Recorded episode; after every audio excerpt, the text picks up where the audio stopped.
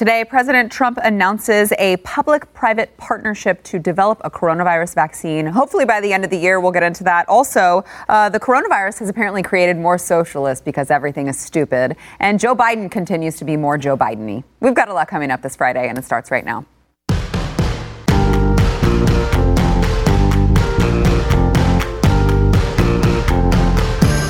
Welcome to the news and why it matters. I'm Sara Gonzales. Today, joined by Blaze TV contributor Josh Hammer, back in the studio, ready to go. How could I spend my Friday in better fashion than this, Sara? Think, I mean, I didn't want to. It's not say possible. It, but thank you. That's exactly what I was thinking. Also, back in the studio, Tim Young. I stole merchandise from the hallway. and I'm wearing it. He's wearing a Levin. It's true. It's a true story. Well, I mean, he didn't. I guess you did kind of steal it. Uh, also, Blaze TV contributor Eric July back in the house. Thanks for being here. Of course. And also for representing the Cowboys. I All day. it. Uh, that's why I keep asking you to come back, really. No, I'm kidding. Uh, all right, let's get into the hot topics of the day. President Trump today announced a new public private partnership to develop a vaccine for the coronavirus. They are calling it Operation Warp Speed, which personally I don't really want to hear when I'm thinking about things that we're injecting into people. I'm not sure that like I want you guys to be going that quickly because I feel like maybe mistakes can happen, but maybe that's just me. Uh, here is what President Trump had to say about Operation Warp Speed getting a vaccine ready. Hopefully by the end of the year, he says. Listen. While we accelerate the final phases of vaccine trials, Operation Warp Speed will be simultaneously accelerating its manufacturing and manufacturing process. In other words, we're getting ready so that when we get the good word that we have the vaccine, we have the formula, we have what we need, we're ready to go, as opposed to taking years to gear up. We're gearing up. It's risky, it's expensive, but we'll be saving massive amounts of time. We'll be saving years if we do this properly, and that's what we're doing. So we're gearing up on the assumption that we'll have in the near future, relatively near future, a vaccine. Now, I personally, I obviously, I'm here to get your opinion, not so much my opinion. I'm already a skeptic when it comes to pharmaceutical companies and their incestuous relationship with uh, the federal government. Um, I, I don't love hearing it's risky. We're going to do it. We're going to speed it up to get it to you, uh, especially about a virus that really doesn't affect uh, most of the, what, 98, 99% of the population. Um, but I'm open ears to hear what you guys have to say about it, Josh. Yeah, I mean, maybe I'm a little naive on this one. Um, I, am less cynical, honestly. Really? Um, I hear Operation Warp Speed. That's, that sounds kind of cool to me. I mean, I hear it kind of sounds like Space Force. I mean, it's, it's, it That's sounds, where it needs to be. Yeah. I, How are we going to get to another galaxy if Warp Speed's dealing with vaccines and yeah, not exactly. Space Force? um, no, but all kidding aside, I mean, look, uh, obviously there's rampant risk here for cronyism, the incestuous relationships that you're flagging. That is a real legitimate problem to have. Because I mean, it, well, but because if they're so focused on getting it out quickly Yeah. and not the safety, and we've scared everyone enough that everyone, I know not everyone's going to take the vaccine, but I'm, we're, we're conditioning people to think you have to have the vaccine to go back out into society. Right. There's a lot of risk there. Right. So the conditioning, though, is where I would say the problem is. Yeah. Um, because if you're like in dire straits, if you're on an incubator in a, in, in a hospital, you know, if you're kind of like on death's door, um, you're gonna want to try some vaccination, right? Right. That's kind of kind of gets back to the moral arguments for right to try legislation in the first place. So uh, I would then target what you mentioned there about like this preaching from Fauci and Birx and people like them as to like not opening society until the vac- until the vaccination. I think that's more the problem than something like this, but more generally, there are, you know, you know, we're all kind of li- smaller, limited government people around this table, but there are historical examples of successful private-public partnerships. NASA, the internet. I mean, the, the, the internet came about from private-public partnerships. Um, you know, NASA kind of during the Cold War, during the space race, kind of got as big as it got through private-public partnerships as well. Um, uh, we obviously relied on some. Uh, we actually brought up some Nazi scientists. Operation Paperclip was the name of the clandestine operation by which we brought over some ex-Nazi scientists to help get that. Neither here nor there, but um, there are some successful examples of this. So I don't. know. I, maybe I'm naive on this one. I'm open to be proven wrong, but I'm less cynical than perhaps some other people. Well, I appreciate your optimism. The reasons vaccines usually take years is because there's clinical trials and you see what long term effects are. Uh, in this instance, even that, not even that long term, right? Yeah. You're talking a couple years, maybe four years. That's still leaving room for other things to happen down the road that we're not seeing. But I don't know what it is about being on your show that has changed me into a weirdo. Uh, yesterday, I was agreeing with conspiracy theorists and saying that they were right the entire time. Now I'm an anti vaxxer. You're not sticking me with something you just came up with in like 10 months with a private partnership, especially if Bill Gates is involved. I mean, I hate to say it, I'm losing my mind because I'm not this person. And now, like all of this, the stay at home orders, everything, the quarantines, I was like, there'll never be quarantines. That'll never come to America. What is going on? I don't- I'm just mentally, I've, I've shifted. I'm a whole, no, a whole new world here. Uh, I'm sorry, it was all about me there. Um, no, no Operation Warp Speed, again, unless it's Space Force. Eric, Well, I'm not a fan of public anything really, um, and Really? obviously when it gets Huh, into I the knew bed, that yeah, yeah, man, I, obviously I hate the roads. I- I was gonna say, how do you everybody knows the that I hate roads. So, but yes, like I, I'm not, a, I've never been a fan of that. Obviously, it is subject to the cronyism that you that you have mentioned. That's a legitimate.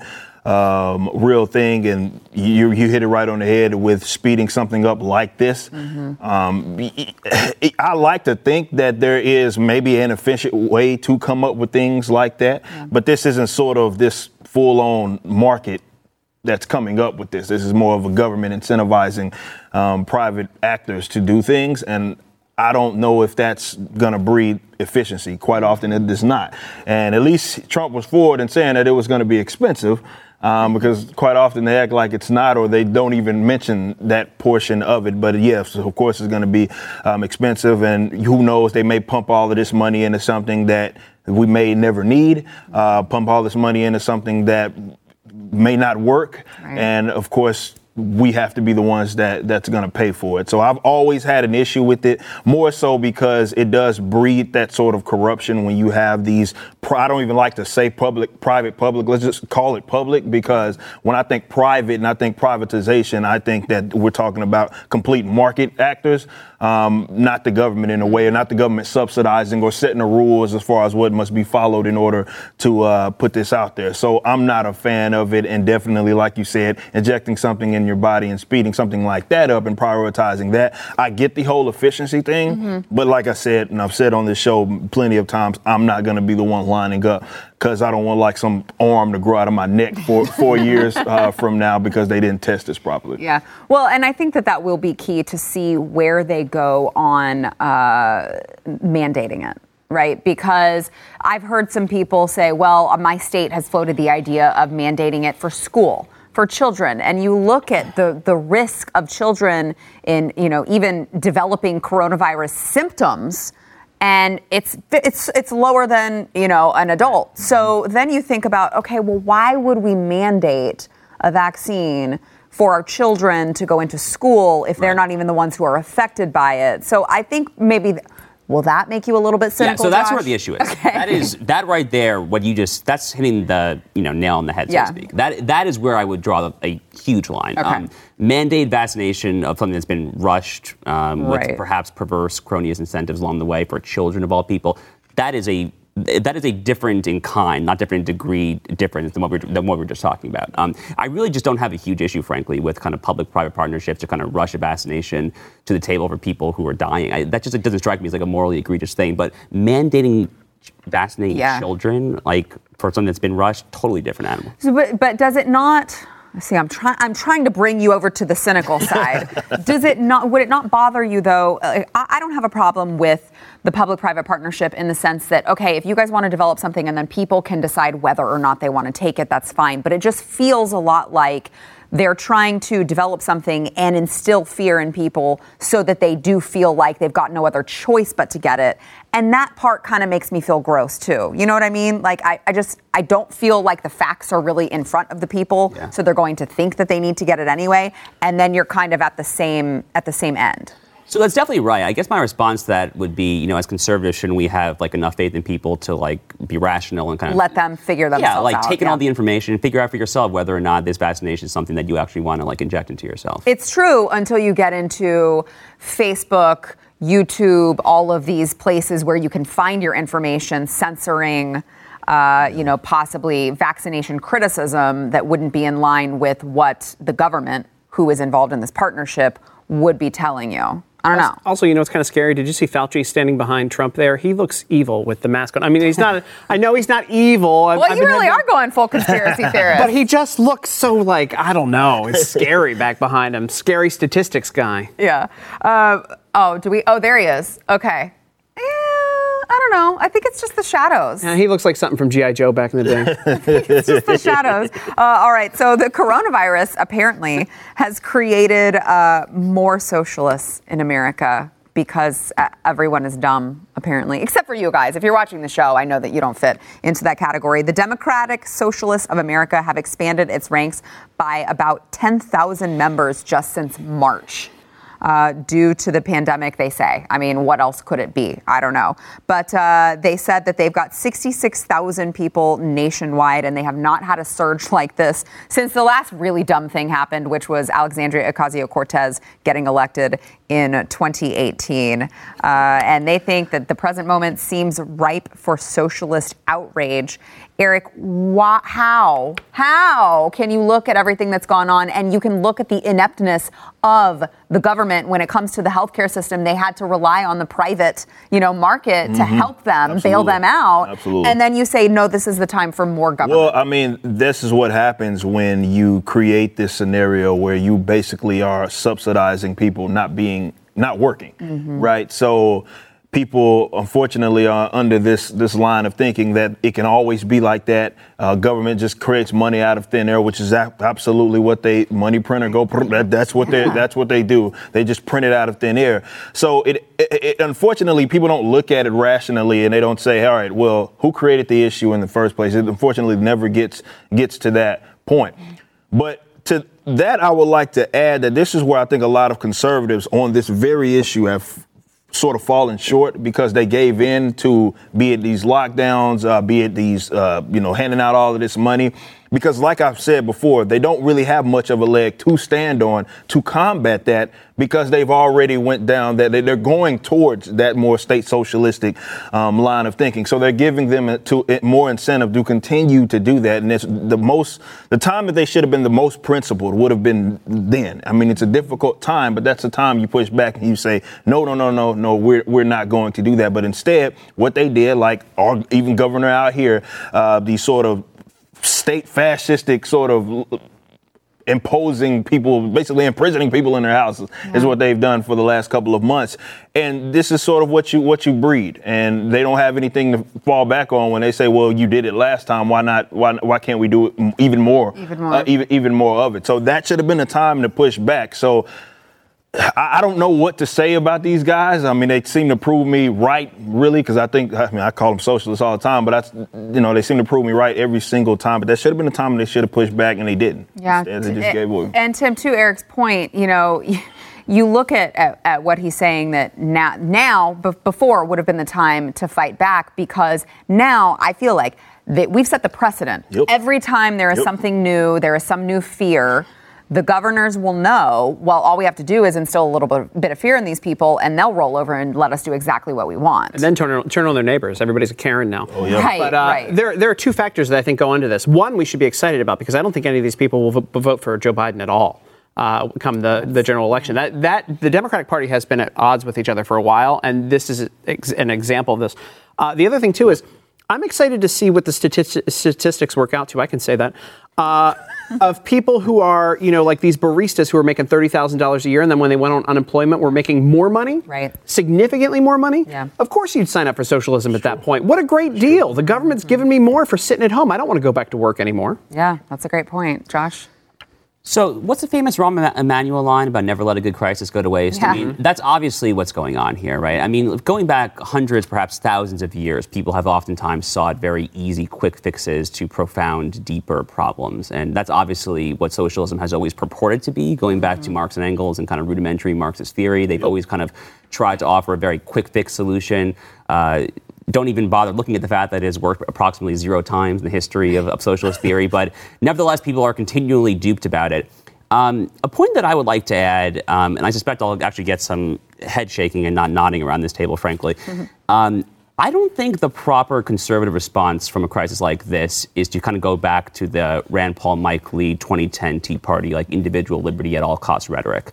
Um, you know, there's been a pretty substantial intellectual divide in conservatism for the past year. There's kind of been some of these more common good, solidarity centric conservatives on one side, and some kind of more individual liberty, mm-hmm. freedom, autonomizing on the other hand.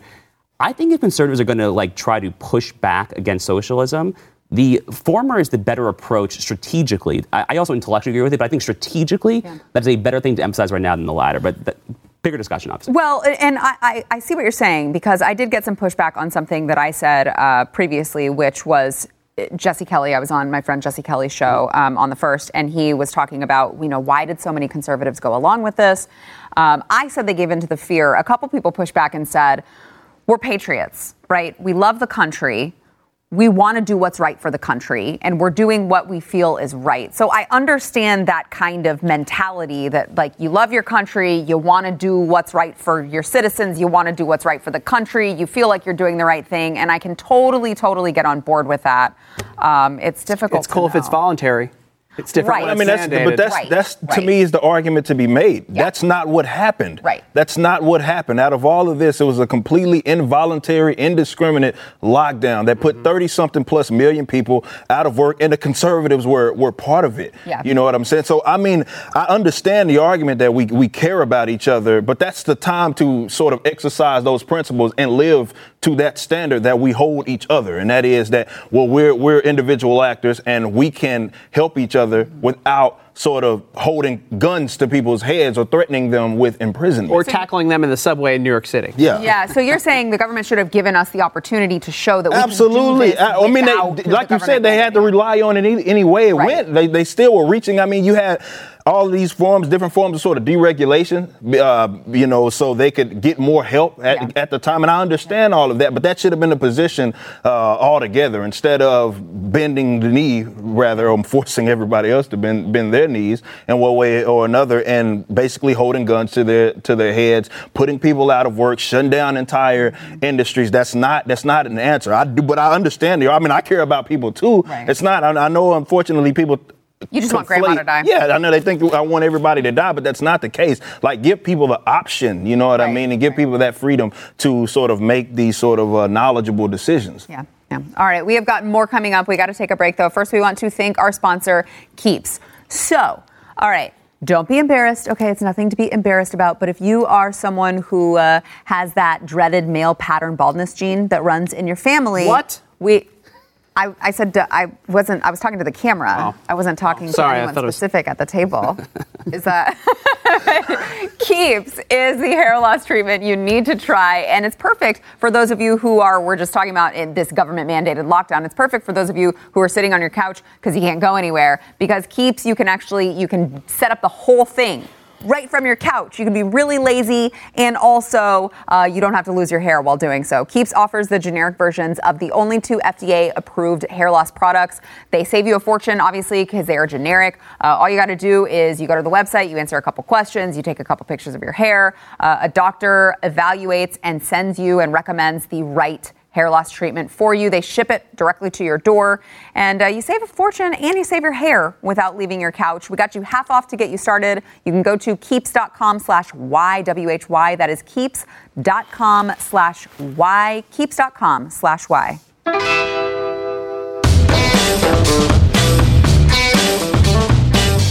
All right, let's switch to uh, 2020 and Joe Biden. So, I saw an interesting video come up on my uh, my Twitter feed last night. I honestly, um, I cried. I was laughing so hard. I, I don't know why. It, it, just it really tickled my funny bone. Uh, so we're gonna go to Joe Biden. Who was on MSNBC, and it was very clear that uh, Lawrence O'Donnell was playing um, pre recorded questions for Joe Biden to answer. I don't think Joe Biden understood that these were. I don't think Joe Biden understood that these were pre-recorded, and so he was trying to talk back and forth with uh, the pre-recorded video of the guy asking the question. I just I don't understand how this guy gets to the debates. Watch. I want to open it up to our town hall component and get a question from a voter. This first question, Mr. Vice President, is from a voter in California. Let's listen to this. Okay. Hi, Vice President Biden. My name is Navid. Hi. I am from San Mateo, California, and thank you so much for allowing me to participate in this town hall with you. I'm thank right now thinking about. so he kind of cut it off at the end. He says, "Thank you for being here."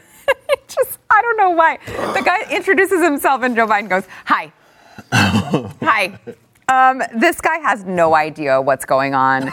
He cannot get anything right. You like the most basic thing that he could do is take advantage of the gift that he was handed, which is everyone is forced to stay at home right now. All he has to do is stay at home, pre record everything until he gets it right, yeah. put it out there, and not fall on his face looking like he has absolutely no idea how to even tie his shoes. Instead, you get Joe Biden just every single day, it feels like, going out, making these gaffes. At what point can you do you stop calling them gaffes? I feel. Yeah, you know, Sara, you mentioned our good friend Jesse Kelly on the previous segment. Jesse loves to tweet very often on something along the following lines.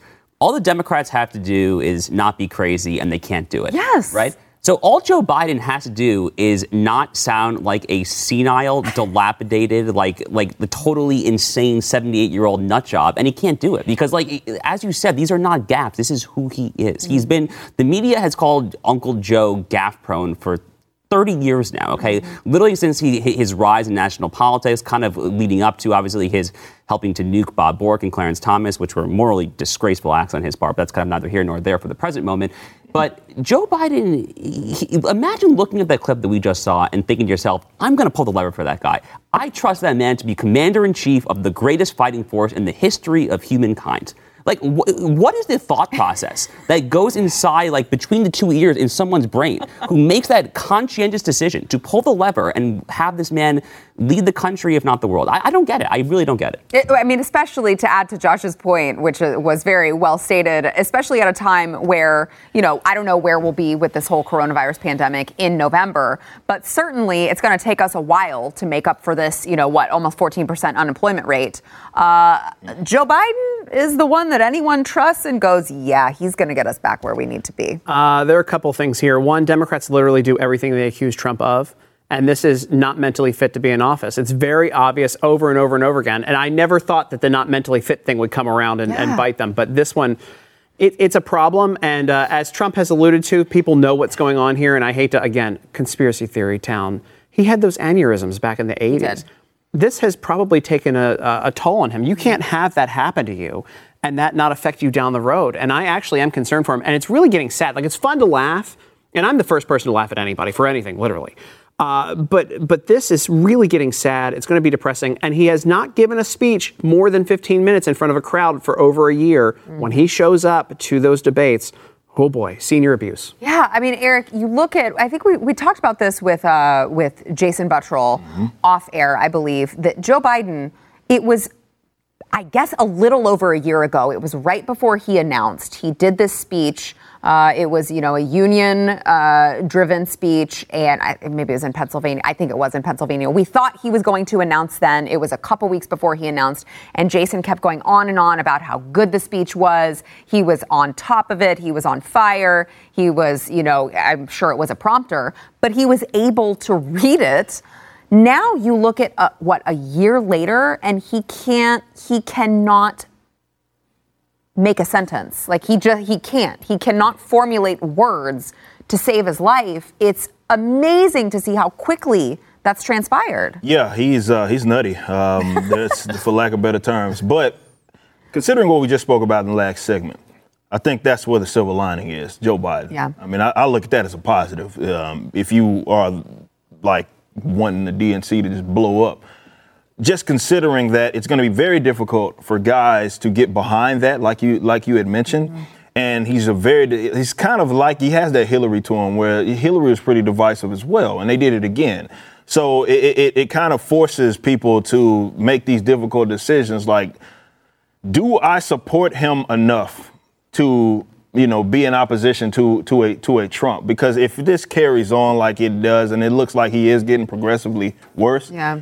He's going to get destroyed in, in the debates. No matter how you feel about Trump, it's just he's going to. It's gonna be. Yeah, it might not. It may be sad actually. You know, Yeah. we may look at it and be like, oh man, this might is, get this is- physical. This is, cringy. Joe's anytime He's Joe threatening to get physical. Well, that's the thing. A- Bizarre. Anytime Joe has come in contact with someone who doesn't agree with him, he's Yeah. gotten physical. He's Yeah. poked the person, he's pushed him, he's challenged him to push-up contests. I mean, this could be. So yeah, he It's might like say, TV. all right, he's he's he's whooping me. I'm I'm gonna whoop him with the hands. Is the, the is the route that he may want to go because he's getting so mad. But no, for real, I look at that uh, this whole ordeal as it's a silver lining. Right? Like, all these lockdowns, all of this, you know, breeding these socialists and, and so forth. At least he's there, and he's kind of that that nuke in the Democratic Party where it's creating a lot of sort of divisive behavior among them. And a lot of people just, they won't support him. They don't want to support him. A lot of Bernie supporters were like, there's no way that I'm supporting, supporting this guy. I don't personally believe that. But, you know, at least he's there and he's screwing things up like he is because at least there's some sort of turmoil uh, among them so they can't do a full, like, takeover. Well, imagine being one of the suckers who supported one of those other candidates who helped rig Super Tuesday by dropping out of the race. Like you gave any one of those candidates money that you know all those lucid candidates who could easily be elected. It's and incredible. and and And now that that left with. you're watching this, you're like, wow, they picked the loser. They went all in on that loser. I gave that candidate 200 bucks. Now I don't even have a job. This all piles together. This is sorry. This is embarrassing, but Tim, you mentioned like the push-up thing. For the past like three minutes, all I can think about is how many push-ups can Joe Biden do? Like, like, can, can he do one no. push-up? No. Does he know what a push-up no is? way. There we go. There, yeah, There we there's no way. There's no way. If he knows what it is, I don't. He certainly can. I don't. He can't get down on the ground. There's no way, right? No, absolutely not. I mean, he and that's saying something because think about what his persona was. 20 years ago, right? I mean, it just to see how far he's fallen. You're right, Tim. It is. It's sad. Um, but we're going to talk about it more coming up after the break. That's right. Because it's sad, but it's also very relevant to what's going on Absolutely. uh, in We 2020. don't pick on elderly or anything Right. like that. Yeah, I mean, it's not elderly abuse. Not at okay, it's not elder abuse. We just, we got to talk about it. Uh, coming up next. But first, we want to thank our sponsor, Ruff Greens. So if you are a dog owner like me, you love your dog, you want to give them the best, perhaps you're investing in their dog food, uh, you're giving them dry dog food. Well, just keep in mind, uh, they've actually killed everything that's alive and really good for your dog to thrive in that dry dog food to give it a very long shelf life. Um, so they're taking away all of the vitamins, the nutrients, um, the enzymes, the probiotics, everything that your dog needs to live a happy, healthy, longer life. Uh, so that is where Ruff Greens comes in for you. It is a dog food supplement. You don't replace your dog food with it. You just sprinkle a powder on top of the dog's food, and it contains massive amounts of vitamins, minerals, the digestive enzymes, everything that you, that's being taken out of the food that you're giving them. It's adding it back in. It supports healthy skin and coat, improves their digestion, and they love it. My dog, I've got a pup, so I don't have to worry yet about you know the mobility and the joints and stuff like that. We don't have to worry about that yet, but. She never wants to eat her food. Now she does with Ruff Greens. Uh, she loves it. She eats it up, so I know that she's getting her nutrients that she needs to live that long, healthy life. Take the Ruff Greens 14 day jumpstart challenge today. It's only $14.95, and you will see the difference in your dog in 14 days or less. If you want to see your dog thrive again, maybe you've got an older dog and you just want to make sure that you are doing the right thing for them to make sure they can live a long, healthy life. All you got to do is go to ruffgreens.com slash blaze. That is R-U-F-F greens.com slash blaze.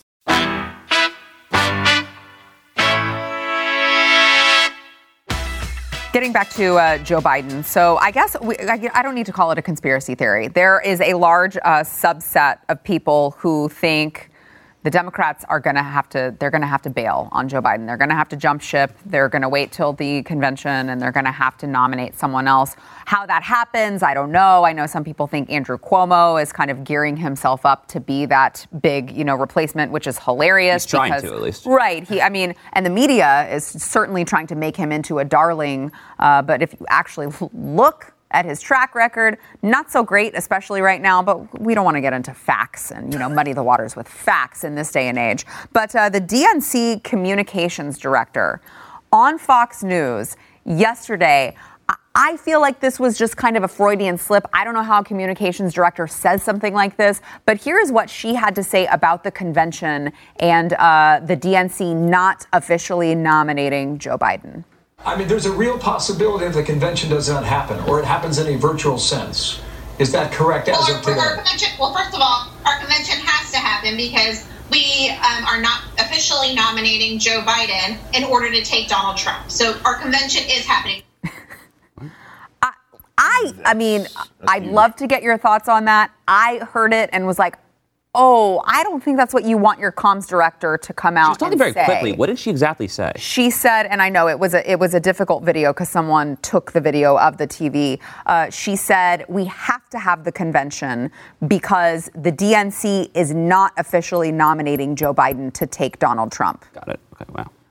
Some people have come out in defense of it and said, well, she's just saying Joe Biden isn't nominated yet. That's certainly not how I heard it. I heard it as we're yeah, we're not taking this senile old loser to take on Donald Trump. Was how I perceived it. Am I am I off base? I know a Does lot of the anyone- comms people at the RNC. If they said something like that about Trump, they would be missing right, now. Right? They would be somewhere. Well, and certainly in it would be on the Mexico headlines. or- Cornfield in Nebraska. Yes, exactly. It would be it would be on every CNN ticker. Uh, you Oh, know, and they would also have the a book deal and they'd be a hero. But yeah, that's a whole other conversation. But sir, is that is that how you took? The I took it absolutely as Joe Biden can't be our nominee. We need somebody else. we have to have the convention because actually control can you play it one more time um, if you could load that clip back up let's listen to her one more time I, again i know that the quality of the video is poor but uh, to me she's saying yeah no we, we have to have the convention because we are not officially nominating joe biden to take donald trump I mean, there's a real possibility that the convention does not happen, or it happens in a virtual sense.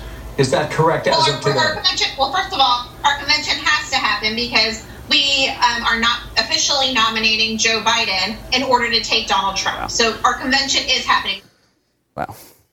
i don't know how else you take that eric Yeah, no, I don't. I don't know what other. I've I've heard this before, and I'm trying to figure out like what could she possibly mean other than we're not sure that this is our guy. Right, because like, if- that's if at she least we, what we have to take from it, right? Like because- she's like we don't know if this is our guy. Because if she meant we haven't nominated him yet, she I mean, you would hope that the communications director of all people would be able to communicate that She clearly. said that like confident, like aggressively, like Yeah. hold on, we we we ain't even got there yet. So it's such a weird, weird. I don't know. I mean, I know we can try to figure out. Okay, maybe it's that's just how they do their official nomination. No, she said it like, no, we don't know if that's our guy. At least that's how I take it. Okay, Josh. You know, Sara, I have never taken a course or any kind of professional training in my life as far as communications, but you would like to think that the communications director of one of America's major two political parties would be this. Like w- would be less terrible at her job. Let's, let's call it what it is. I mean, like, like that. That's a true gaffe. And we are talking on the last segment about Joe Biden, like how he's not just gaffe prone. Like this is like who he is. I don't know who this communications director is. Maybe this is who she is too. But on a one-off, like viewing that thing, that's that's one hell of a gaffe. Maybe that's the strategy now. Everybody gaffe. If Biden's doing it, it's just the Democrat thing. It's just a thing. It's just a thing normal people do. He's middle class Joe. He's just like you. We all do gaffes. It's fine. Uh, where I mean, where do they go though? Who who steps They're in? ready for Hillary. They're ready Oh, for I, I want, I want I've had that a so chip- I've, I I've have had I a not been calling him her. for that for Yeah, like months. I've been calling him for that for months. He like, has. What about Michelle Obama? there. I've been saying that for like a year now. No, Now she's busy with that Netflix money, that sweet Netflix money. and that's I think the only thing that would hold them back. she'd be a formidable candidate. She though. would, and that's why it scares me to hear them talking like this Yeah. because you want Joe, right? If yeah, you don't absolutely. want the That- remember, I just talked about that was the silver lining. Yeah. give us Joe, but I think even better though is Hillary. Like if I, I want that so bad, I've been calling for like get in there. Like if you want to talk about a complete nuke, like that would push the button of the whole party. Um, if some if they did that, but I, I want that so bad. Hillary, get if you're watching, get in there, get in there. well, but to go back to your point, Josh, of Michelle Obama, Yeah. I, yes, I think she would be a formidable opponent, but I, you look at, I mean, would she? Re- I feel like the Obamas would feel like that was a downgrade to go from, you know, running the White House to just being in the VP suite and, uh, you know, and then because they were talking about doing Michelle Obama as a VP. Right. No, she would never. But then she'd have to go back into the public sector. They've got the, like you said, they've got the Netflix money. They've got their Martha's Vineyard, uh, you know, what is it, $15 million house or whatever it is, mansion. So why do that?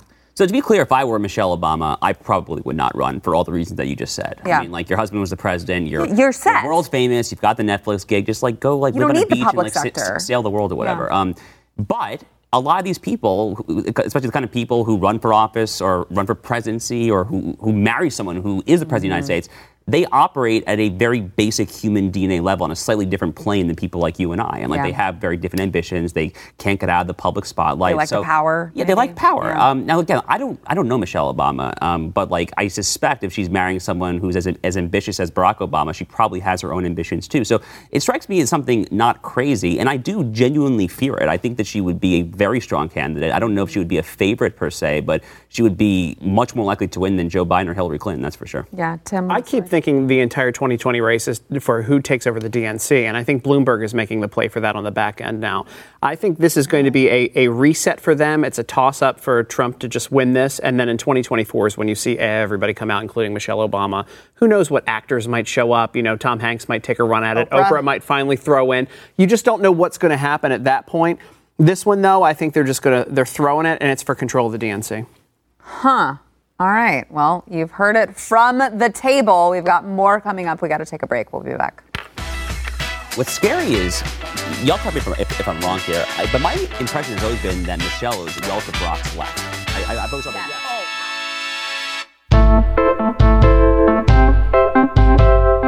All right, Facebook uh, is launching a competition to help the social media giant erase hateful memes. I'm going to put that in quotes. Hateful memes from its website, and it's offering $100,000 in prizes. I just think it's so weird that they're calling this pr- the prize money uh, in a competition for the programs that can accomplish the task. Now, uh, the Facebook AI team defines hate speech. This is important. The definition of hate speech is important in this. Defines hate speech as a direct or indirect attack on people based on characteristics including ethnicity, race, nationality, immigration status, religion, sex, gender identity, sexual orientation, and disability or disease. We define attack as violent or dehumanizing uh, speech, statements of inferiority, and calls for exclusion or segregation. Mocking hate crime is also considered hate speech. Um, and uh, they are they're launching this this contest, this competition for people to help win money and take down hateful memes. Eric. Oh man, this like the snitching thing. Like mm-hmm. people are getting gotten paid. to a whole new like extreme. man, like this is I would have never envisioned. Isn't that there's the- already a r- report button? Yeah, like right. this Like if you don't like yeah, something, right. can't you just hit report and just be done with yeah, it? Yeah, but I mean, this is, and I know that sounds direct, but it's not. It's not. I- it- it- it's not direct. It's just a bunch of just okay. We can interpret it however we want, and if we don't like it, we'll take it down. That's what it how is. the- yeah, that's exactly what. And it I think I think the the the biggest one that I think leaves room for that is statements of inferiority. Yeah, yeah, Right, sure. like that's not hate speech, Right. and that could qualify for so many different things. I remember I did now this is Instagram, but it's the same larger entity as Facebook. I did a video on uh, I believe that allowing drag kids is child abuse. Mm-hmm. I believe it to be child abuse. I'm not saying it to be rude. I'm not saying it to be ugly. I believe that it is child abuse, and I did a video on it, and Instagram removed it because it violated its terms of hate speech because I was degrading. I was degrading someone else, and I'm like, how, do you how do you have an opinion on anything in the world if that's what you count as a statement of inferiority or degrading someone? We're all done on Facebook. That's it. I mean, that's, this is the Yeah. end of it. And like, I was just going to clarify under those rules, if you call Michelle Obama a man, you can't. You'd be kicked off of the. Probably. That would be like I mean, basically it's every meme. one of the every. There's you do it there's in a meme. I've seen that meme. I've seen that meme so much on Yeah. on the. I've never done it. Obviously, Michael. I don't think that. But like, I just think to myself, you combo that with her running for president, or if she ever like jumped in the race, and like a third of all conservatives are done on Yeah. on all social platforms right well, now. I mean, certainly, you know, you obviously leave open room for Facebook to be subjective in it because even now, I certainly don't see them taking down anything that's considered hate speech against Donald Trump or his supporters. Uh, not so He's when white. you look at the other It's side. That's It's not- Actually, it's he's right. orange, It's- I'm told. so, just for the record. Uh, but I mean, really, I, certainly, even if this were the case, uh, they're not going to enforce it objectively. Yeah, I mean, there's some words in there. You flagged one, inferiority. The, uh, dehumanizing is, is, is another word that comes to Right, mind. right. Uh, I mean, like, what could possibly go wrong, right? I mean, um, you know, I mean, I write frequently about one topic that I'm very passionate about. Obviously, is the Israeli-Palestinian conflict. The rhetoric that comes from the from the pro-Palestinian side is here, there, and everywhere, nothing if not dehumanizing and, and just like uh, grossly vitriolic. So I, I guess we'll see if Facebook's going to put their money where their mouth is. But I'm, I'm, I'm just trying to figure out what's going on at Facebook more generally because they recently announced was it? It's, it's like a 20 person oversight board, I think, and one of like one of like the five founding members of what's going to be, I think, a 20 person oversight board was uh, Mike Mike McConnell, who was a federal judge, very conservative guy actually. Um, he was a he, he was a front runner for a Supreme Court seat under Bush 43, didn't get it. Has been a constitutional law professor at Stanford Law School for a decade or so now. Um, I tweeted out something favorable at Facebook actually when I saw that. I was like, this is great. I mean, Mike McConnell's a genuinely conservative guy, but this, I don't know. I don't really know how to balance these factors here. So it's kind of hard for me to figure out what's going on in Mark Zuckerberg's head. Yeah, I had a something happen on Facebook. Uh, I guess it was about a month ago. Someone, a viewer, brought to my attention that there was someone who was using like all of my pictures on a personal profile and asking for money. Um, she, you know, this sad situation and had to GoFundMe and was asking for money, and they were all of my pictures. It was a slow month, Sara. I'm sorry. I didn't mean to do that. Well, and so I I brought it to you know I posted it on my public page. I said, "Can you help me take this down because I don't want people donating money to someone thinking that like, she's using my likeness or he. I don't know." Uh, Shim, I don't know, and uh, Facebook almost every every time someone would send it to me, and Facebook every time said, "We haven't found that they violated our standards." even though in their community standards it very clearly says you're not allowed to use pe- other people's pictures. So I, I don't know if it was because I was conservative and they saw that. I don't know. It'd be interesting to see what they do for people on the other side of the fence. All I know is that apparently they didn't violate the standards when it came to using my picture. That's what you get for being a known entity. That's the uh, they they probably know who you pay. are and they're like, oh, whatever, it's fine. I mean, when you take a look at who gets banned from social media platforms, other than the Krassenstein weirdos, Yeah, that's like true. what what liberals have been banned from yeah. platforms? That's why actually I have to deal with them. But I, I work at Parler. I do. I, I'm on. I do a little show over there, and they don't edit or censor anyone Yes. or pull anybody off their platform. So They're one of our sponsors recommend- as well. Per- yeah, perfect. they're great. So you should go over to Parler and do that. Uh, Find but- Tim, what's your what's your what's Tim your runs his mouth. It's Tim runs his mouth. Tim I do a show there every Wednesday. It's called That Was a Week. Forget about that though. But I go back to my point. Other than those Krassenstein weirdos, they might be married. They might be married to women themselves. I don't know what it is. They're very odd. Uh, no other progressive that I know, mainstream, has been banned from Twitter or Facebook. It's bizarre, and they say the nastiest things. I take screenshots of all of that. hateful trust It's awful. Was, wasn't there one like feminist like professor who was banned for like dead naming a transgender person? This is like a story like within the past year. I can't remember. Oh, there may sound- have been. Yeah, yeah, yeah. I, I do So remember three? someone being There were three- Three people. naming. have been- Three whole people in the universe who have been banned who are progressive. All right, we got to take a break. We'll be back. Yeah. Well, you know, dead naming is a really big sin. So, I mean, you just got to be careful these days, Josh. That's what you get, Steve.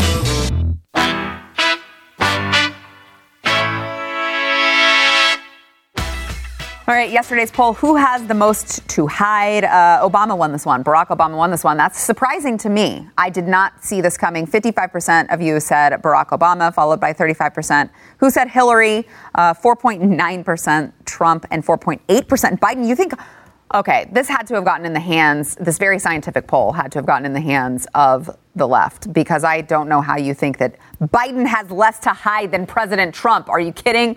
Uh, th- there's no way. Biden is like one of the most corrupt politicians ever, you crazy people. All right, today's poll How many times have you broken quarantine since the ban- pandemic started? We can't admit to this on air, can we? It's like self incriminating. I've been on the road for two months. Okay, well, Tim's just gonna just gonna incriminate himself. Then uh, it gives you these options if you want to go to Twitter and take the poll. It's one to two times, eight to ten times, more than twenty, or what quarantine? Let us know what you think. Uh, I don't think we have to answer that question because we're open here in Texas. We are. I mean, I have now eaten out at multiple restaurants. I, I went to a rooftop bar. I got a haircut. I'm. I'm you. yeah. There's a rooftop bar open. I mean, I can't drink, but I'd like the scene. I, I'm. I'm living my life. I'm- Wow. within reason, obviously, but I'm living my life. And, and you've enjoyed being in Texas, right? I've gone out drinking every night to the point that I'm bloated and I hate seeing myself on camera. God bless Texas, Eric. You don't have to Yes. answer. Oh well, I mean, I, I'm, of course. Eric, the libertarian over here, obeyed all the rules. I'm sure of of, it. I'm totally sure of it. Of course. All right, let us know what you think at the Blazes Twitter. We'll see you next week.